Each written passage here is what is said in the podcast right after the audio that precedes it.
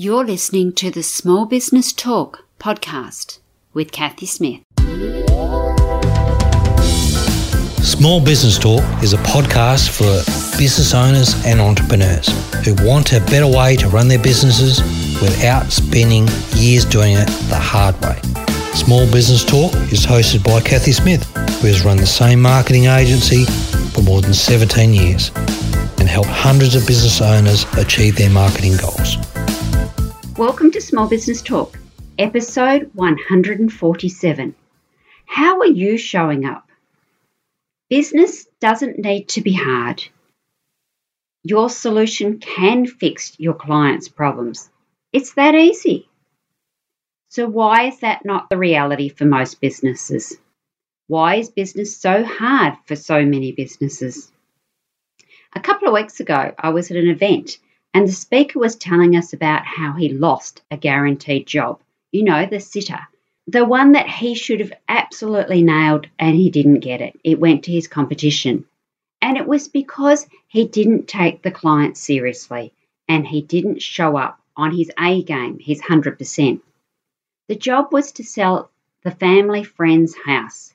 It was an expensive house in a lovely area, and it was exactly what the speaker was doing at the time. He could have done a great job. He could have got that family friend a really good price. But he showed up like he was going over to a friendly family barbecue. And that was not how the competition had done it. They had come with their suits, bought presents, and done a full presentation with details of exactly how they were going to position the house and to whom. Yes, the speaker had rapport. He had know like and trust. But what he lacked on that day was commitment and respect for his potential client. Having known the family all his life, in that moment he took them for granted. He didn't show up with the respect that he needed to instill the confidence in them that he was able to do the job and do the job well. Is that how you are showing up? We've heard it a million times. You need know like, and trust. But really? There are hundreds of people that you know, or you like, or you trust, or maybe even all three. But would you do business with them? Often the answer is no. Why? Because you don't feel valued, respected, or appreciated. Or you or them are just taking each other for granted. Sometimes it's a case of you don't want them to know your business, especially if it's like an accountant or something like that. You need to be keeping your business and personal life separately. And that's a very valid reason for not doing business with people we know, like, and trust. Are you failing to show up at all? Often people are not showing up. When you check out a lot of people's social feed, they are very hit and miss. And sometimes it's even hard to work out what they do for a living. Ever had a really good friend and not know what they did? When you asked way back then, they probably gave you some mumbo jumbo jargon and you're a bit too embarrassed to let on that you didn't know what it was. And as time goes on, you kind of can't go back and ask those questions. Or even worse, if your so called friend has bought your product or service from the opposition. Now, don't be too hard on them because actually it's on you, my friend. If your prospects and networks don't know what you are doing, the solution that you provide, and how you can help them. That is a lost opportunity on your part. And quite often, it's not about doing business with the people that we know, it's about doing business with the people that they know. And a warm introduction is always far better. We don't want to be too pushy. Yes, there is a line, and I'm not suggesting that you be an 80s pyramid seller, as they were called back then. But don't be your industry's best kept secret either. If you had the cure to a horrible disease and your prospects had that disease, wouldn't you want to help them? I know I'm being a bit dramatic, but for some people, it is almost their reality. Sometimes we just need to let people know that we have the solution to their problems. If I can help you market your business, bring you qualified leads, and help bring your prospects that want to buy your product and service with a very positive return, wouldn't you want to do it? Sometimes you just need to let people know the service or the product that you are selling, and then let them make the choice to buy or not. It's not being pushy, it's just educating. Your title doesn't define you. Yesterday I was in a room of ladies at an event and there was three bookkeepers in the room. They were all bookkeepers, but they did different areas of bookkeeping. One was a payroll specialist. One had developed her own simple bookkeeping app software, and the other specialized in a major accounting software package. Yes, they all were bookkeepers, they did the same but different. It was not until these ladies spoke did the room know which one had which superpower. You need to let your prospects know what area you are passionate about and what your superpower is. Life is full of specialists. We seek them out when we have a specific problem to solve. We all know that we don't go to GP for brain surgery.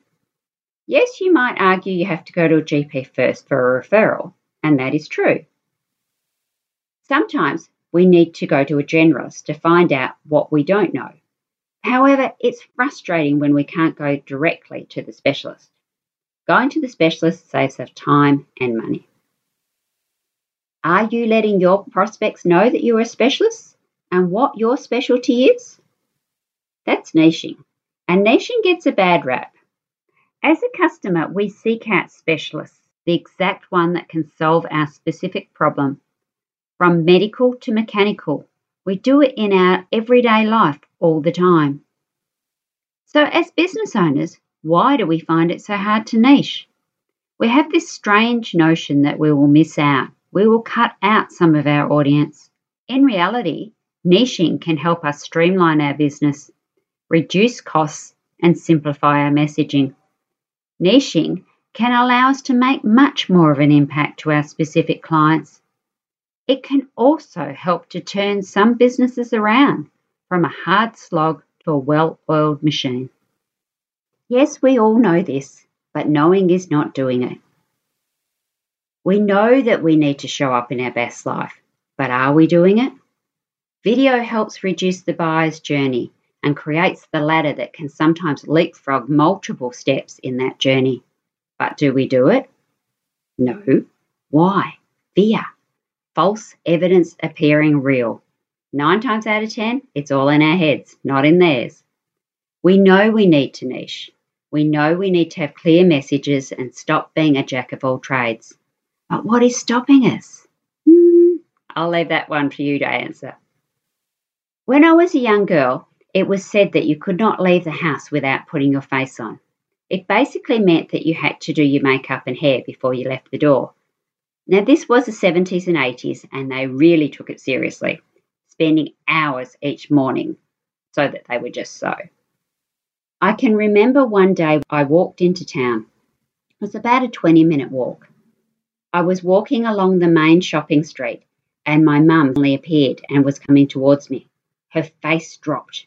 She was suddenly ushering me down the street and into her car. You see, I had no shoes on. I was nicely dressed, my hair was done. I didn't wear makeup then, but I had committed the mortal sin. I was down the street, the main street, without shoes on. I'm not sure who was more embarrassed, my mum seeing with me without shoes, or me being physically ushered down the street and into the car as a teenager. My colleagues laugh at me now because no matter when I'm on a Zoom call, even at 5 a.m., which is often common because of where I live, I always have my hair done and I always have my red lippy on. It's just how I show up. These things are quite often videoed, and people don't realize that it's five o'clock your time. So that's how they see you. So, how are you showing up? As the year comes to a close at the time of recording, we really need to be very conscious of how we're showing up. For some, 2021 has been an amazing productive year and your businesses have grown, sometimes grown a lot. Your challenge may be to make sure that you are not self sabotaging your success just to slow that growth down, and that you do have the systems and process so, so that you can support that growth. For others, this year has been tougher than you would have liked.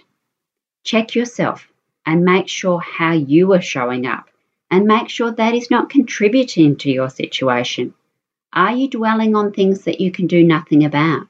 Do you need to be looking further to the future and what you can put in place to make sure that you are showing up in your best light? Show up for yourself, your business, your clients. That is one of the most important things that you can do in your business. So, SBT audience, I hope you have enjoyed this episode of Showing Up, and I look forward to seeing you next week.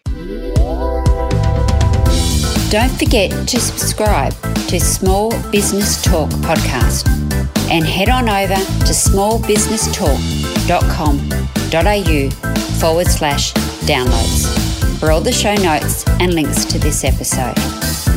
Remember, to be great, you must start. Pick one tip from today's episode, take action, and implement it. Let's meet again next week at the same time and place. Until then, take action. And SBT community, enjoy your journey.